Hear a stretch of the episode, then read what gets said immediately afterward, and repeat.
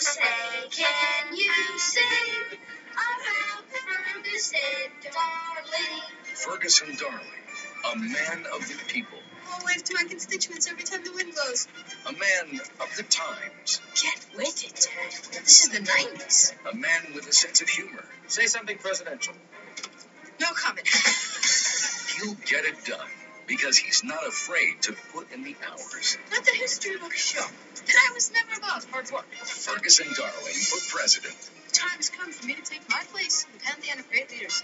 A third breath of fresh air.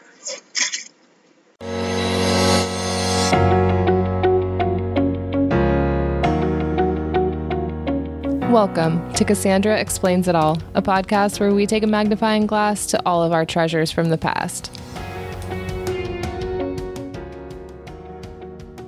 Okay, perfect. What you're about to hear is an interview with Mitchell Kriegman, the creator of Clarissa Explains It All, but also Bear in the Big Blue House, The Book of Pooh, and It's a Big Big World. Not only is he a show creator, but he's a television writer, director, producer, consultant, story editor, author, composer, and actor. One of the most interesting things about Mitchell Kriegman is he holds patent for the method of hybrid animation known as shadowmation, which combines high definition virtual environments with puppets and animatronics. He's worked on everything from storyboards of Ren and Stimpy to SNL. In this interview, we also touch on his two books, the follow up to Clarissa explains it all the series, Things I Can't Explain, and Being Audrey Hepburn. In this interview, we get into neurodiversity and the importance of inclusion in children's programming and what Melissa Joan Hart was like in real life. So I hope you guys enjoy. Well, thank you for joining us today, Mitchell Kriegman. I'm happy to be here. It's wonderful. And I just have a few questions for you today. Um, thank you. Um, but first, I just want to say thank you because Bear and Clarissa were so formative for me because of the atmospheric inclusion and of safety and security. That's been paramount to me, like as a child and as an adult going through hard times. Um, even my children, because they are autistic and they're finding new life in Bear and the Big Blue House, but also it's a big, big world. Thank you. Oh, you're welcome. No, and it's something that I didn't know about when I was doing it, but as I did it more and more, the more and more episodes I did and the more shows I did, I've I've learned that it's in almost everything I do. There's some kind of sense of uh, inclusion that is really responded to well by people who, you know, either are different or have issues or just don't know how the world's going to accept them or almost anything. It could be almost anything. I'm really just starting to learn about this whole process uh, because of my kids. And so the more and more I go over your work from the past, um, it just astonishes me that there's this whole other way of creating art. seems like it was just groundbreaking at the time.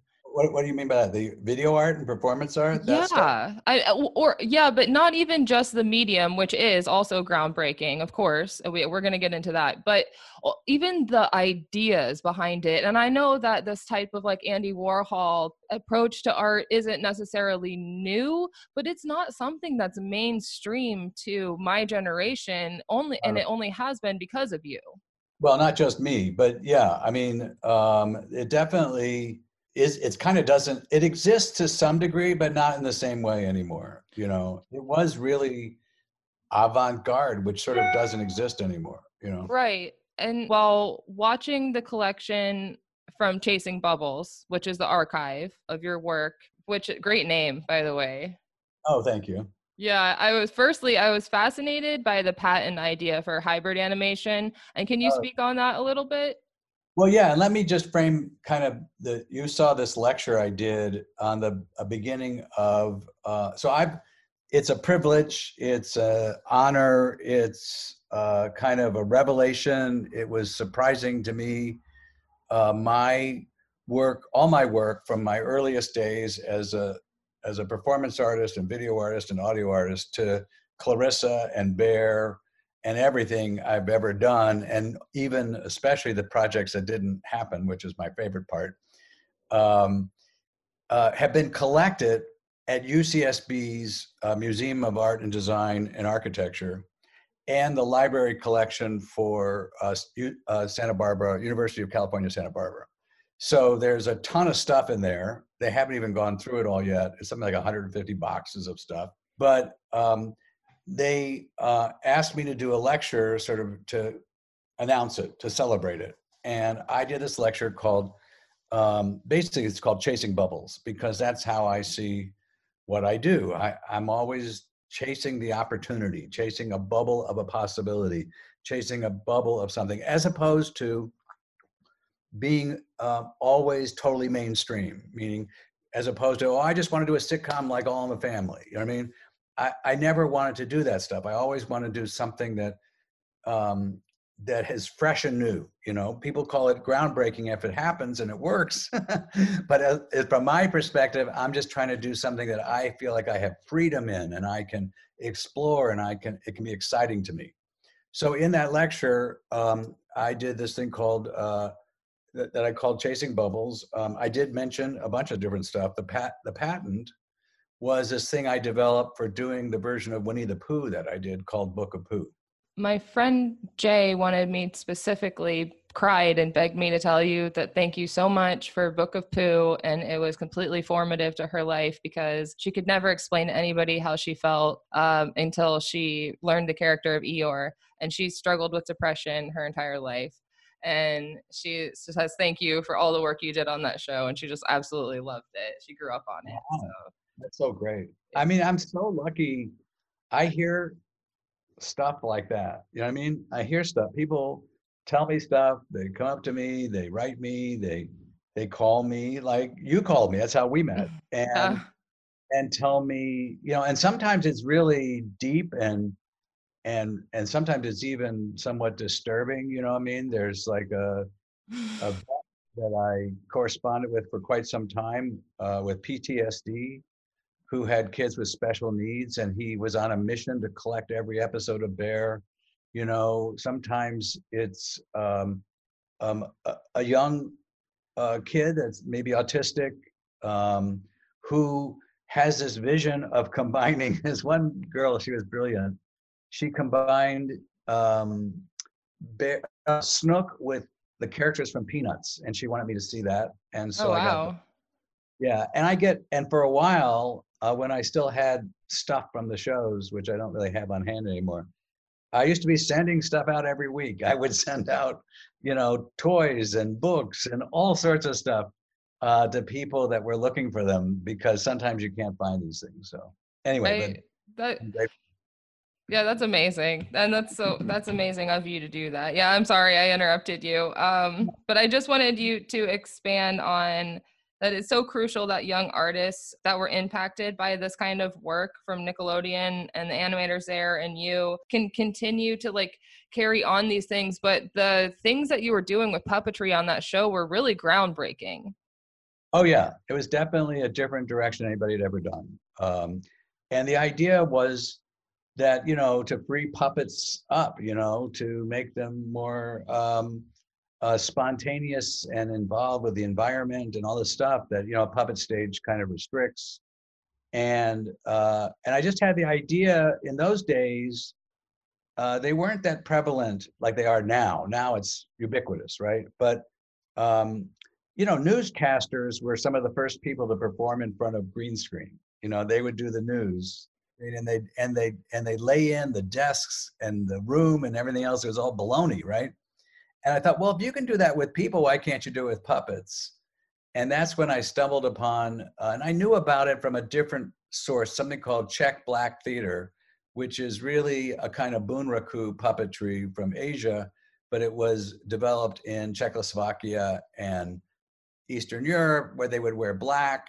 Topo Gigio, that some people might remember uh, from a long, long time ago, um, was done that way. Anyway, so I put together the most ancient form of puppetry, which is bunraku, with the most contemporary kind of technology, which was real-time virtual sets run in a game engine, no less, and uh, and it was at HD. Originally, in, in Winnie the Pooh, it was standard def, and now in Big Big World, it was in HD, and it was a really cool hybrid um, quality to it that made you sort of like wonder, well, I wonder how this is done, and then eventually sort of give up and you just enjoy it. and that's really just the whole point of it isn't it? Is that to become um, the the caliber of artist that you are you really need to just continue creating even if you don't know what is going the end is going to look like. You're just completely innovating and trying things even if you know just keep going keep trying keep creating right? Yeah i mean you usually have an intuition it's going to work. Okay you hit a wall right but there's a real joy in problem solving and when I was building that technology, and I'm not a computer guy, I didn't build the puppets, but it was my idea to put it all together. I really loved working with some brilliant people on the technology and on the puppetry. And and it would be like, well, if you could do this, can't we do that? And let's try this. If this will work, why does that work? And like every day we were solving all sorts of problems and it was really exciting. Just collaborating. Yeah. And where did the inspiration for Bear's house come from? Oh, well, there's a couple of things about that. I mean, the first thing was I was, I guess the first way it came to me was I was working on Clarissa actually down in the Nickelodeon studios in, uh, in Orlando. And uh, we built basically Clarissa's house. it's just we put the second floor and the first floor on the same. So it's like we built a house. The studio is so huge that we built, you know, the upstairs and we built the downstairs, but they were both on the first floor of the studio, right? And and it just got me to thinking about how well you can build a house. you can go to do a TV show in a house if you want. And and then the next thing that came around about that idea was, and in fact, the name of the show in the beginning was just The Big House, but it's prison, so we dropped that. And uh, oh my god, sorry. Oh my god. Yeah. You're so funny. So what happened next was I just also realized educationally, based on a lot of very academic things that I had studied and read, that you know the entire there's a, there's an entire world of learning in a house, meaning that and there's actually an entire history of mankind in a house. No, it's like houses didn't just suddenly show up and not have a history, right? So the kitchen is a history. If you look at it this way, the kitchen is a history of how people cook through the ages and how it advanced and what a kitchen is. A bathroom is the same thing. And you know, bedroom, everything has this history of architecture and use and sociology and all these things just embedded in it. And uh, and then bringing that down to the kids level, it was like, well, every room in the house, as you know, because you have kids, kids learn things in every room of the house. They learn how to go to sleep in their bedroom. They learn you know what to do in their closet and how to keep it tidy. They learn you know what a kitchen's for. And at one point i started thinking wow water in a house? What a weird idea. I mean you can get water inside your house. And so how does water get in your house? Where does it come from and you know that's very much a kid preschool level of thinking that's kind of wonderful right because once you get into that idea, and that's why the pilot actually for uh, Bear was about water. It was called Water, and then we redid it again as a first episode. But um, hmm. so water, you know, so uh, so the house became not just a cool thing to run around. Like, wouldn't you want a house that was just for and a house that kids could do whatever they wanted in? And that was a core idea of Bear and the Big Blue House. And the next step was, well, if you have that house, isn't it going to be great for learning and socializing and understanding things and learning to do things? Because now um, in fact i had the house before i had bear. It took me a long time to get to bear. I had i just wanted to build a big house. No a lot of uh, yeah. my work is i just want to i want to see something that i have in mind you know and that's mm-hmm. how it's okay oh yeah if you're lucky that you learn those things in your house um, the history you know if that and but for a lot of kids that isn't the case and that's why programming like that is so essential to our mm. community or you know to human beings and that we have to really really um, continue to try and strive to achieve programming like that yeah and when you think about a house like a, a warm happy house says so much about a family right it doesn't have to be a fancy house. It can be a tiny house, right? And so it also speaks to being in a family. I feel like that's kind of a trend that Nickelodeon followed with like Gullah Gullah's Island, Rugrats, um, so many other shows. Yeah. So your other works of video art, like uh, the Dancing Belly, Mr. Mike's Mondo video, and even the SNL skit, they have a distinct dark humor. That's the era. And I thank you for introducing me to better things. Thank you. It's like a calm approach that seems to have translated to Nickelodeon, like I said, and MTV in a way through Daria, I feel, and, and a couple others. Um, and what do you care to expand on that's as far as that personal comedy style, you know, and them just like pushing those boundaries and using a lot of that because with your belly button video, uh, and if you guys go watch, you you must watch this, you know, stream he has up. You'll see that it actually is very reminiscent of Innie and Outie, which was a skit that Nickelodeon ran as an, a bumper through the 90s. And a lot of your stuff, um, I was seeing that, you know, way predated this 90s Nickelodeon things that we think is so novel and unique were really similar to the stuff that you were creating, I thought. Um, and Well, I thought yeah, that it's such a treat to watch. Well, I, you know, look, I was in the beginning, like a lot of things, I was just trying to figure out what I could do and tell the stories I could come up with. And my initial video art was really based on the idea that I wanted to be a writer, I wanted to tell stories, and I figured I better get started and start telling some. And I thought maybe I can just set a camera up and make up stories every day and see what I come up with. And what I would usually do is find a prop in my neighborhood which was Soho at the time, which nobody lived down there when I lived there. The area. But when I was there, it was factories and doll factories and furriers and and machinery parts and stuff like that. Wow. lofts. And so I would walk around my street and I would find a box of doll parts. And it was so surreal, right? and I'd find uh, an anchor, you know, that was sitting there, you know, and I'd find this, that, and the other thing. So I just, as a task in my desire to become a writer, um, thought, okay, well, I'm just going to get a, and oh, and the Portapak, the first video cameras were invented around then, and uh, video artists were starting to use them, and so I got my hands on one, and um, I set it up in the loft, and I would stand in front of the camera with whatever prop, whatever thing I found and try to tell a story off the top of my head. And uh, and so I did all these very wacky, you know, strange little stories, you know, like a guy that carried an anchor around with him because if he didn't, he'd float away because he had air sacs in his kidneys and had the operation yet, and and it would end with him floating away at the end, you know, and just and an anchor would drop, and you'd see his legs at the top of the frame and the anchor on the floor. Um, who uh, oh, uh, the reckless sleepwalker, where he um, would go to sleep and then he'd dream about walking, and it was a palindrome. It was perfectly structured, and and there were just a thousand. There were tons of these. I did tons of Palindrome. Okay. yeah palindrome, and then okay. and then I did this crazy experiment where, for some reason, I got a plexiglass wall, and I had the idea that if I pressed my naked belly against the wall, plexiglass, clear, see-through wall, and wiggled my butt, it looked like a dancing belly button. And then I played the violin to it, which I had learned how to play a long time ago, and uh, did the dancing belly button to a jig.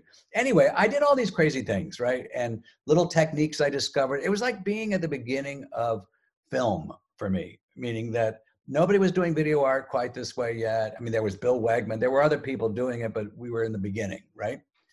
And it had a primitive look to it that made it very essential. It wasn't slick. So I did that for a long time, and it was really good for me. A funny thing was that I thought they were pretty depressing stories, actually, that I was coming up with. Yeah. And In one way, they are, but I did it deadpan. And the first time I ever showed them in an audience um, to in, at, at Anthology Film Archives, everybody started laughing.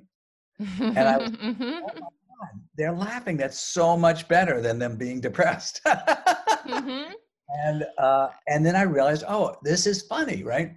Yeah. So then, fast forward to uh, Nickelodeon days, and um, I was coming up with this sitcom that I had an opportunity to come up with a sitcom.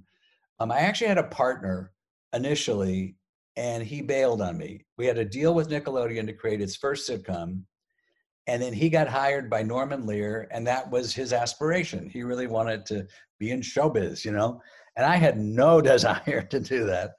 And uh, and we were going to do a really. I'm so glad it happened because we were going to do a kind of tacky little. Uh, kind of um, oh, it's what that? Uh, it was Space Swap. It was called or something like that. It was about a kid from outer space switching places. I'm sure somebody's done it by now. Anyway, it was a sitcom. It would have been really corny and goofy and whatever. So when I was left to my own on the deal, like finally I got the deal. Nobody even knew who I was. They didn't care. But I started working on it and I came up with Clarissa. And and when I came up with Clarissa, I started just naturally, because that's what I was doing before, sort of giving her all these routines and all these bits of comedy and all these crazy things that I did, but through her and her voice. Right. To kind of and, sneak in that video art. Yeah. And and so and the straight jacket has another long story to it. But anyway, so so she started uh, doing these jokes, and it was even more funny and lighter and more wonderful because she was a she, well. First of all, Melissa Joan Hart is off the screen. I mean, yeah. she makes she makes everything light, you know. And so now I could have her talk about some pretty crazy stuff, and because she was very wholesome and light, it came off really nicely, you know. And yeah. still still had something to think about. So yeah, a lot of what I had done as a, a video artist and performance artist definitely followed through into um, Clarissa. And also, I'd say that my my attitude towards creating art became my attitude towards creating TV, which is not very successful, I'd say. Meaning that in TV, they don't want you to look at it that seriously. I mean, maybe now a little bit more with streamers and everything is a little bit better, but certainly not kids' TV because I just had to make sure that every little thing, every part of her room, everything she said, talking about Freud or Madonna or whatever, Sam and how he everything had to be really well done and really finely tuned and mean something. Mm-hmm. And that a little bit more than I think it was necessary to do a TV show. Mm, well, that's why I chose her for the name of my podcast because a, a lot of sh- I cover a lot of shows, but the, a lot of it for me is just nostalgia and the fun of something I watched when I was a kid. But oh. there's few, very few shows that actually hold up. Um, and Clarissa's it, you know. She explains yeah. it all, and yeah. she takes her magnifying glass to everything. And, right. Exactly. But and the video art and the music and the just all of it. I mean, everybody knows.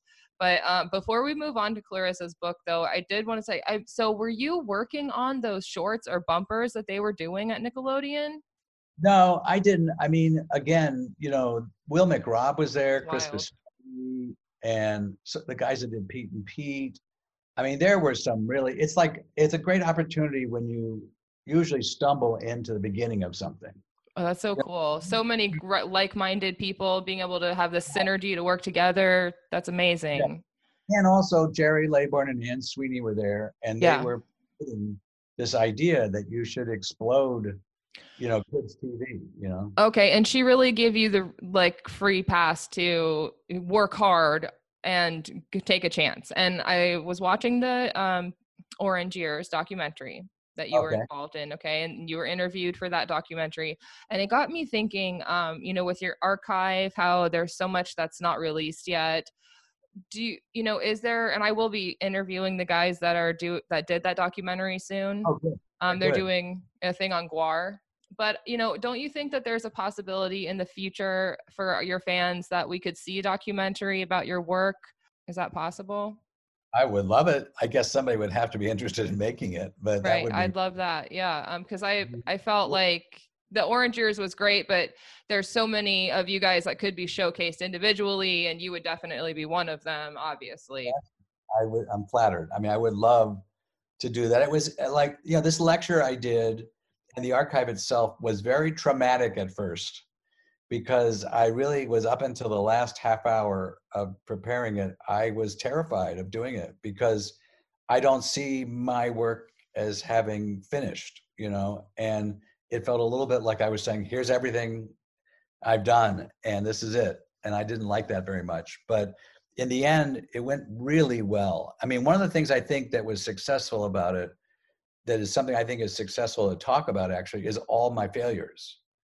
And I Yeah. wanted to, I didn't have time, but I wanted to actually read all my rejections from um, the New Yorker and Playboy magazine and these other things. I wish I could have read my rejections. The New Yorker. Uh, oh man, you guys just have to watch this.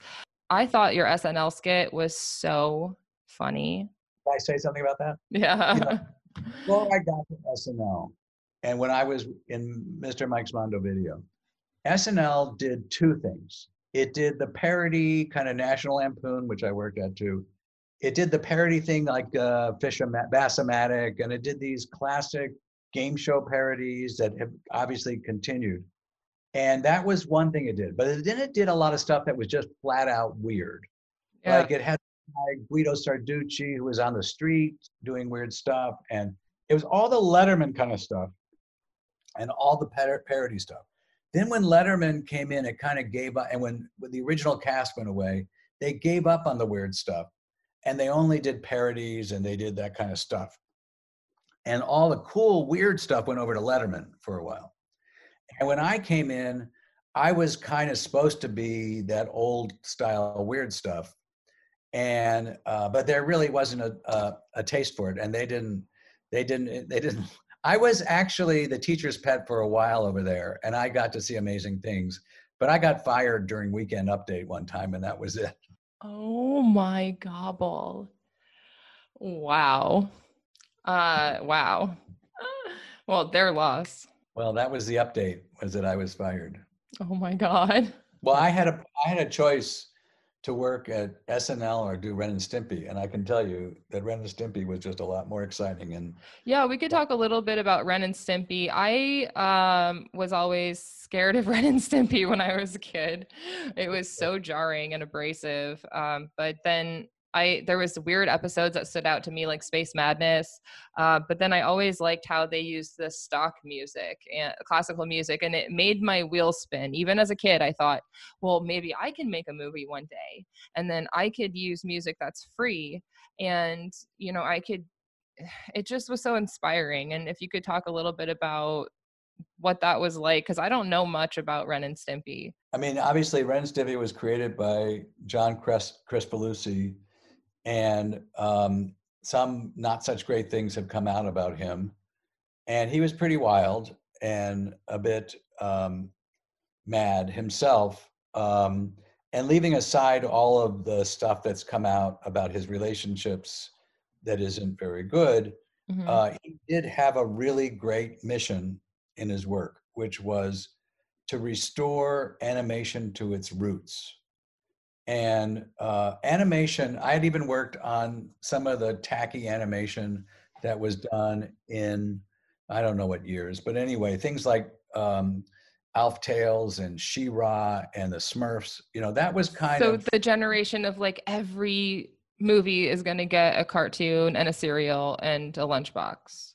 yeah, exactly. Okay. And it was, and the thing is, it was written instead of drawn, meaning that okay. early days of animation, the Bugs Bunny and early Mickey Mouse and all, Betty Boop, all those things came from artists, from from sketch artists, uh, storyboard artists, gag writers who worked in in visuals, putting it together. Right? Yeah. Uh, no wrote a script for Bugs Bunny. Bugs Bunny wasn't written; it was drawn. And what what John was legitimately rebelling against, and and successfully so, was um, this thing that somebody should sit down like me, because he hated me. Um, someone like me, a writer should sit down and write a cartoon, and then just hand it off to somebody in the Philippines to draw. And he wanted to restore it to the way they used to be done. So John hated writers. And I was the first writer that had to work with him. And he went to great lengths in our first meeting to tell me that he was the best writer and and he just endlessly insisted on this. I said, "Great, you're fine. I don't. I mean, I agreed with his mission. The bottom line is, I agreed with his mission. The only problem is that he also had trouble with anybody editing his storyboards. You know, and he would turn in one that was like huge, you know, like three inches tall, and we had to be. It really had to be about an inch, and um, and so he didn't like anybody, you know, giving input. But the bottom line is that John Kricfalusi reset the clock on animation. He, all, you can look around at all the animation being done today these days and see how much he influenced everybody and how much he opened the door for people to go back to being artist-driven animation versus writers. And I think he really, you know, deserves credit for that. That was really incredible. Yeah, that it is interesting. Uh, the boundaries that were pushed there. I always want to ask you about Clarissa's mother smoking a cigarette. Of course. How how did you get away with this? Yeah, you know, well, also the whole episode, oh, not that episode, the first where, episode. Where were the adults at Nickelodeon? They were up. They were. I was one of them. I mean, there were adults everywhere, and um, you know, the first episode was her trying to kill her brother. yes. You know, and uh, the funny thing about the smoking thing is that um, nobody said anything about it. I never got a word about it. I never got a comment about it. Um, and I see exactly why you say that because in retrospect, it was like, but I just had a thing about how, you know, moms smoking secret cigarettes and you never see them but then suddenly you discover them and they're smoking a cigarette and it seems so shocking. Uh, that's and, what was so shocking. It was so realistic. And i but i that plus like i couldn't believe they would even show a cigarette. I mean with are you afraid of the dark they couldn't even show them lighting the actual fire. Right yeah. Yeah no and that you know but and but i honestly i got much more trouble for the bully episode where clarissa um is tired of of Ferguson stealing her stuff and giving it to this bully, and the bully picking on her brother. And so she says, you know, cut it out, and he challenges her to a fight, and and they are supposedly going to fight now. And turns out that he falls in love with her, and there's no fight, but she's ready for it. And uh, the adults felt like that was, you know, impossible. A girl would never fight a boy, and I'm like, no way. It just happens all the time. It's just not true. And and they even put one of my writers in a terrible situation of having to go down to Florida where I was working at the time and trying to convince me out of it. And uh, and I and I, I felt sorry for her and I kept on saying, listen, I don't want you to feel bad, but I'm not going to change it. And in those days, I I got away with that. I mean, that's the way I was able to work, and that was a huge, you know, opportunity for me to do stuff that was so clean and so you know, interesting. And it's the way the best stuff gets done. There's just no doubt about it, you know. Man. I had the same thing on Bear when I I warned them ahead of time that I'm going to do an episode about pooping. And I wrote them because I had a position at Bear eventually because it was so successful and so good. It is like, you know, in terms of a show I've ever made where I'm happy with almost every single episode, every single single moment in it. Uh, it's one of the best. And I told them three weeks in advance, and I had this position where I was standards and practices. Nobody questioned it, and I um, didn't get a lot of input. I mean, I could do what I wanted on Bear, and so I knew I didn't want them to wake up one day and say that I tricked them and put pooping in, right? And I also wanted consultants and I wanted to make sure it was done right. So I told them months ahead of time that I was going to do this pooping episode. Nobody said a thing. I sent them the script. Nobody said a thing. Finally, it was like, I think two weeks or three weeks before we were shooting it.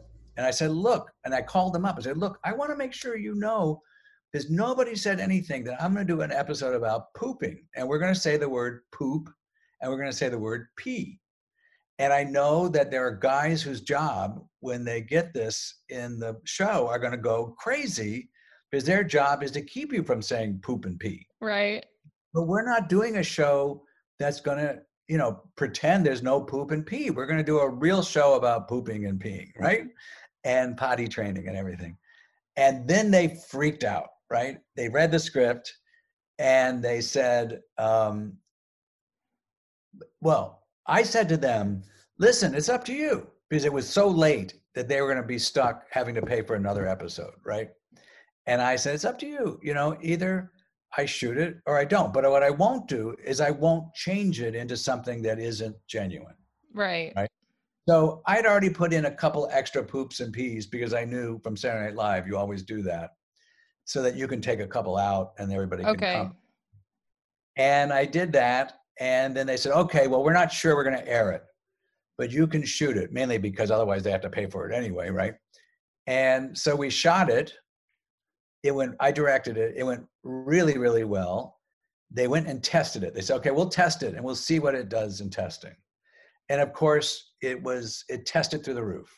Everybody loved it. You know, it was great. You know, and, it, and on home videos, it's like incredible. And I've been I've had people say to me, women and men say to me in their 20s and 30s, say when they hear about the show, they go, "Oh my God, you're the person that taught me how to poop and pee." Yeah. Yeah, I I'm trying right now trying to potty train with that episode. Oh, it's fun. At least it makes it fun, you know. Yes. Um my kids love bear, so it's that's it's a win. But like it's disheartening that there isn't um media like this being made on a mass scale and also like do you know when there it's a larger production um, maybe you have to have so many people involved and you lose some of like the creative control and aspect and this and that so it turns out to be just a b project but that hasn't happened to you like you were able to sustain this like quality to clarissa and bear and pooh even though they got so big um which is amazing. But how is there like a trick to that? I mean is Yeah. that era over? Is you know what how do we as creators now uh, carry on that legacy to try and and do that? Well, the trick is there's a price to the trick. There's a trick, but there's a price that you pay for it, which is all right. So first of all, I always try to work where somebody where it's new. Because if I go into Nickelodeon before they're big, they're not going and they need somebody like me. They're not going to be so over bureaucratic about everything that gets done. Secondly, you build up a reputation, obviously, as somebody who does it that way. So a lot of people, usually when they hire me, they expect me to do that that which you know has gotten harder and harder as time has gone by um, and uh, and then the other thing is that you know you don't actually get as much work if you work that way because most of the work in television tends to be not that there isn't excellent work in television by other people but it tends to be sort of on a relationship basis and copacetic you know or, you know and not everybody has a mission. Not everybody wants to do something that's going to make a difference right? A lot of them is just i want to do a little show it's going to be funny la la and they're gone right? Okay. and some of the shows are great again but if you want to do something that has that kind of integrity you have to put a lot of work into it you have to which is what i would do anyway and you have to actually draw the line which is not a popular thing. That means you get in conflicts and you have to refuse to do certain things sometimes.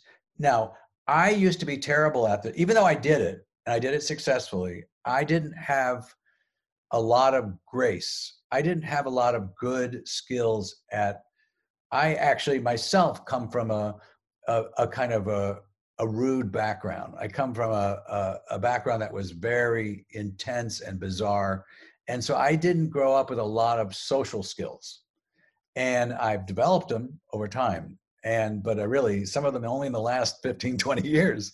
And so at that time in my life i wasn't the best person to figure out how to maneuver through. Um, i was the best person to create something great and stick to my guns. So i i now i look back and i go oh i could have handled that better and been more successful and it wouldn't have hurt the product. It was just um, now I, I do that. I do handle it better. But at the same time, I'll say this it's harder and harder now because the corporate demand and the corporate control is so much. And they're not looking for uh, in the film term is auteurs. They're not looking for voices, you know, in kids especially as much as they used to. You know, like Ren and Stimpy was a voice, Doug was a voice, uh, Rugrats was a couple voices. You know, and my work is a voice. Now they're more looking for something that doesn't have that individual voice. Um, yeah. And they resist it and they look at it as old fashioned. They look at it as, you know, they look at it all sorts of ways. But the bottom line is it's harder. But at the same time, that just meant for me, I go do a different form. I go work in a different area. I go, Mm-hmm. you know, instead I'll write a novel, you know, if that's a bad thing, or I'll Right. Do something else. And you have done two books. Um, for fans of Clarissa, they need to check out um, the new Clarissa Explains It All book. Right. um, Things, things I I can't explain. Um, and it's I'm only halfway through it, so no spoilers. We're not, and I'm probably I'll end up doing an episode just on the book, probably. I can Um, yeah, I like I like to do deep dives. everything that you ever ever everything that clarissa never did is in the book. I mean ever did in in the as a kid. All the things that she grows up she's sam you find out their relationship you find out you know what happened to elvis you find out um you know everything about her as she grows older. And you see her kind of have to deal with a lot of difficult situations that she never had to deal with. Yeah. Um, yeah, really. I would say if you are feeling, you know, um, cooped up during the pandemic, pick it up because you'll get the nostalgia. Um, it's a good story, it's a good read, and um, she's having a bad time with you and a good time with you. So you'll enjoy it. Yeah, it's fun. But um, Nice. becoming Audrey Hepburn, audrey hepburn it takes a dark turn. Yeah, yeah, that book. Um, and I think if I had a chance to do it as a television series, it would be even darker. hmm I could see that. That would be wonderful on Netflix. Yeah, because Mhm. it's um, about uh, almost all my books are about uh, books, and all my work really is about the cre- This is a sounds like a highfalutin term, but it's a creative transformation of uh, your life. It's about people who come up with an idea about who they want to be, and they transfer transform themselves. So, especially if you come from some place that's not so great, or you didn't have the opportunities to be what you want to be, um, you have to create something. You have to do something, and to some degree, at some point, you know, reality crashes in on you, and it doesn't go so well um, because. So the story of Clarissa, I mean, the setup for Clarissa is that I mean Clarissa, the Being Audrey Hepburn book, is that there's this girl, 19 year old girl, who has kind of a crummy life, and um, she's kind of a good girl going nowhere, and she gets through her life by watching Audrey Hepburn movies and fantasizing about it and knowing every single thing about Audrey Hepburn, and and her friend who's super cool and really one of the strongest characters in the book um, works at the met. And um, as an as an intern and she comes across the dress from being uh, uh, from uh, uh, breakfast at tiffany's Breakfast at Tiffany's. Yeah. yeah the givenchy dress Yeah. and invites uh, Lisbeth, that's the name of the girl in the book, uh, to come to the museum and look at it. And Lisbeth right away strips down and grabs the dress and puts it on, and it's like a glove. Mm-hmm. And, with, and the zipper goes up just perfectly. And then she starts talking like Audrey Hepburn because she's seen every single movie. So even though she has a Jersey accent, she can talk like Audrey Hepburn. And her friend gets carried away, does her hair. Everything is super cool until her boss shows up. And then they uh, try to take off the dress, and the zipper stuck. And so they, it goes from there. They shove her out into the gala at the Met. She passes as an ingenue, a lot of trouble, and eventually it really does turn uh, kind of dark at some Yeah. point, and then together. But you know, it's the idea of um, she had to pretend to be someone else to find out who she really was, yeah. and um, and I think the book is. I keep saying this. It's my own, probably dumb for me to say, but I think it's underrated. I think it really people Oh. don't really that it's a parallel world in there and that you Mhm. can take entire story and run it backwards and you see that it's opposite of what she thought was going on was going on and there's a lot in that book every single name every single number there's like kind of an archaeology of audrey hepburn in that book Right. There's a lot of Easter eggs. yeah a lot of easter eggs and literally things people say are things that either audrey hepburn said or were said in breakfast at tiffany's or in her movies so there's just a real intricate underlay in the book that i think is uh, really cool See that made into a movie. Oh my goodness. That'd be fun. I think that would be a great movie. Is there any chance? Um, I mean, I know that the pandemic is kind of slowing things down, but I know that there was a little bit of talk about a Clarissa reboot. Um, I don't know. We'll see. I mean, I think uh, I think what's important is that it be done in a really fresh way, Mhm. um, and that you know, here's what's core to Clarissa. And believe me, I've had a lot of time to think about this. I've gone through because obviously I I I did write a script. I've written several scripts uh, at different points uh, as it's been contemplated. But um, here's the Hmm. thing about Clarissa. Let, let's let's leave aside. There's a lot of wonderful things about Clarissa: the non-gender bias, the the computer games, the fact that it's the first girl. You know, all these things are great, right? But there's something else, and it's really missing in the world right now that she did in that age that someone needs to do right now. And she, we need a kid to explain the world to us from their perspective right now Yeah. we we need to hear um, a kid explain it all to us we want a kid to explain social media we want a kid to explain you know uh, the pandemic we want you know when people joke around and they say online they say well why didn't clarissa explain this well we need Right. clarissa or, or a young you know 14 year old 12 year old 13 year old girl to explain it again Right. We- exactly. and we don't need to remodel Clarissa. We need to do a fresh one. That's what my take is. Uh, yeah, absolutely. And um, I mean, Clarissa, that meme's funny, but Clarissa did explain a lot of this. Uh, if you go back and rewatch Clarissa, the writing's pretty good, I'd say. Yeah, there's a lot Um, there that people bring up all the time that were was sort of projected a little bit. It's funny. just pushing boundaries yeah really pushing boundaries at every turn and um you know what and just a few like a couple of questions to wrap up um what was melissa joan hart like in real life if there's any super fans of, of melissa joan hart listening Well, listen, Melissa auditioned. There was only one other uh, young actress that that I was considering, and Melissa came in each time and just totally nailed it. And and it was funny. She knows this story that you know she was she wore the same thing each time, which is something that actors do because they want it. They're superstitious, you know. oh okay So if it went well, they want to wear the same thing the next time. And she had a pair of uh, like Oshkosh, whatever, on, or some kind of thing with straps.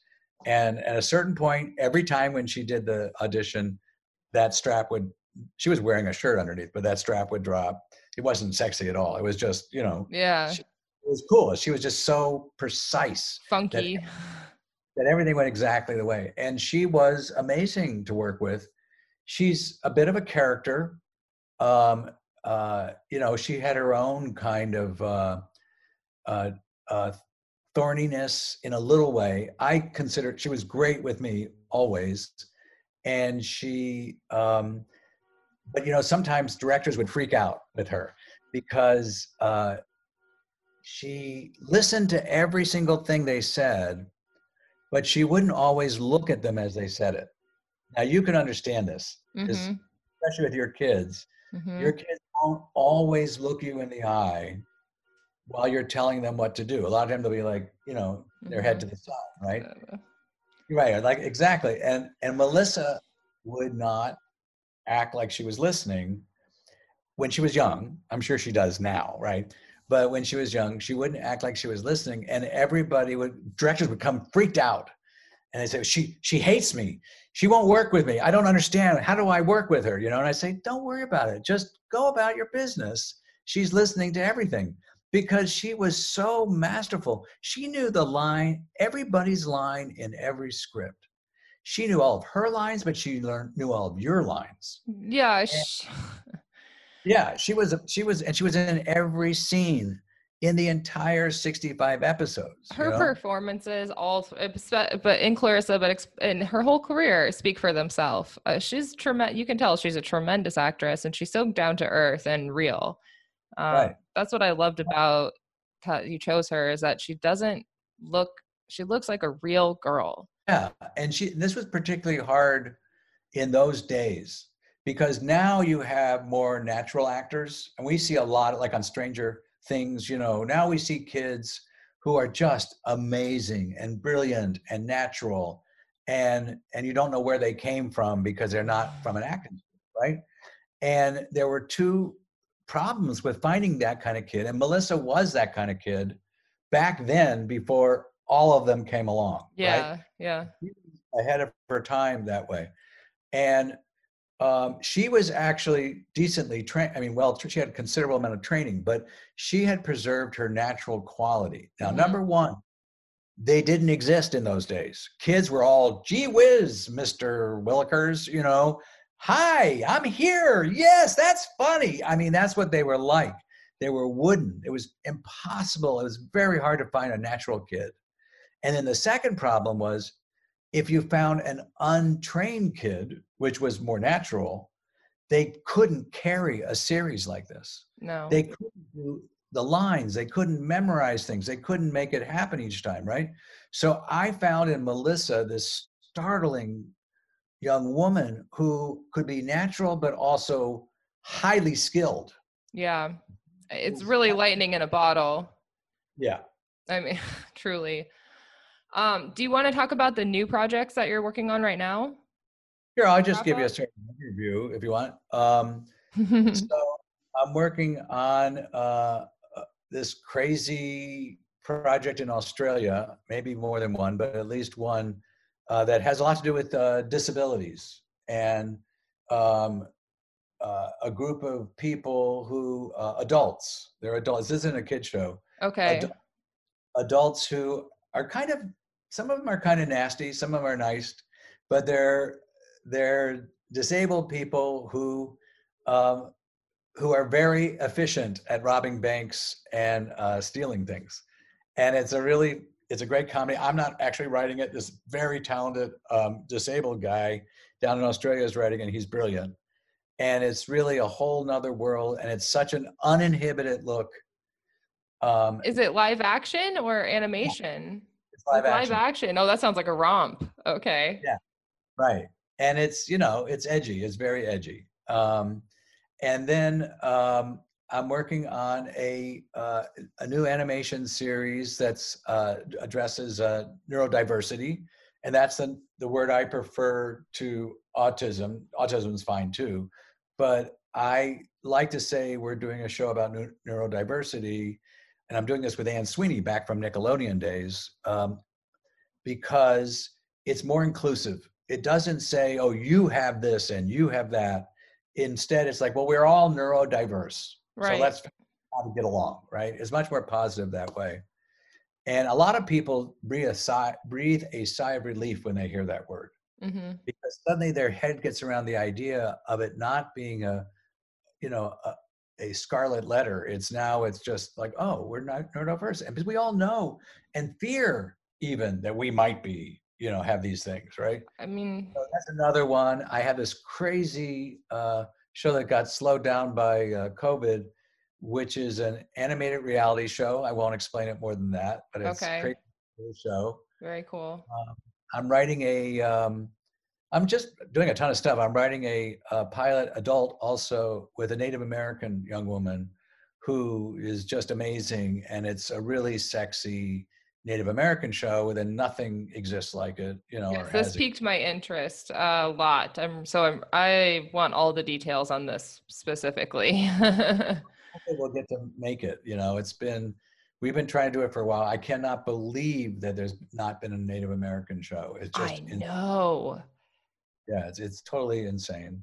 uh, And- even it's sad. One of my friends said to me last night, um, they were talking about Hey Dude, and he said, I watched Hey Dude because it reminded me of my Native American relatives, a little bit at least. I'm Oh, like, wow. God, that's sad. Like, Crumbs. Everybody's had crumbs for so many crumbs. yeah.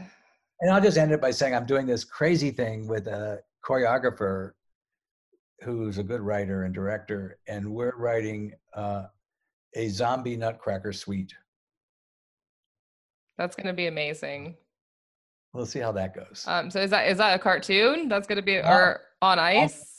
with real dancers, with Oh real. my gosh. And that'll be in New York? No, it'll be a film. Oh, oh, oh, okay. Wow. Okay. Well, that's exciting.